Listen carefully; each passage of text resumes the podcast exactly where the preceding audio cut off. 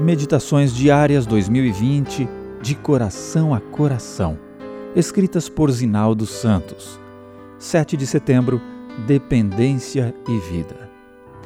Se, pois, o Filho vos libertar, verdadeiramente sereis livres. João oito, trinta e seis. Vontade popular, desgaste do sistema econômico, elevados impostos, tentativas de recolonização e a desobediência de Dom Pedro I à corte portuguesa, que exigia seu retorno definitivo à Europa, foram alguns dos ingredientes que resultaram na proclamação da independência do Brasil.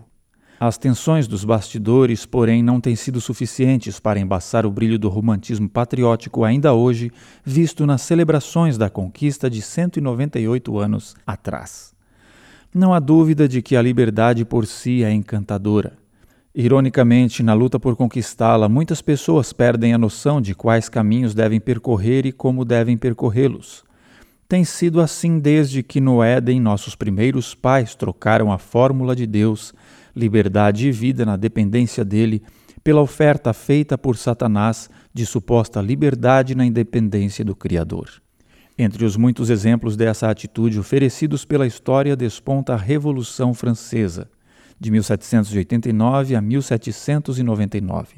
Ela rompeu as estruturas políticas, sociais e religiosas da França, com a suposta garantia de que todos os indivíduos e classes estariam abrigados sob o manto do lema liberdade, igualdade e fraternidade. O movimento transpôs os limites nacionais, mas degenerou em incredulidade e libertinagem totais, descartando com mão de ferro a crença em Deus. Nesse contexto, Madame Holland, destacada ativista condenada em morte à guilhotina em mil setecentos e noventa e três, teria dito: ó liberdade, quantos crimes se cometem em teu nome! Hoje, nenhum observador precisa ser obrigado a ir tão longe para entender os terríveis desatinos cometidos em nome da liberdade, tanto na política como na sociedade e mesmo na religião. A descrença em Deus ainda ecoa nas elaborações científicas e nas ideologias humanistas. A licenciosidade reverbera em nossos dias, amplificada ao longo do transcurso de aproximadamente três séculos dos assim chamados avanços e conquistas culturais e sociais.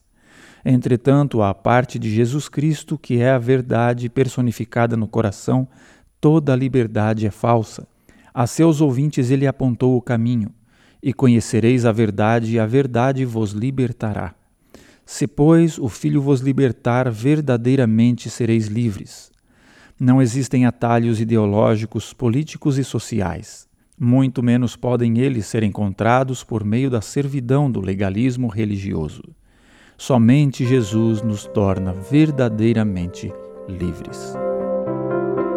A C P B também disponibilizou gratuitamente as produções musicais nas principais plataformas digitais para os seus momentos de louvor e adoração.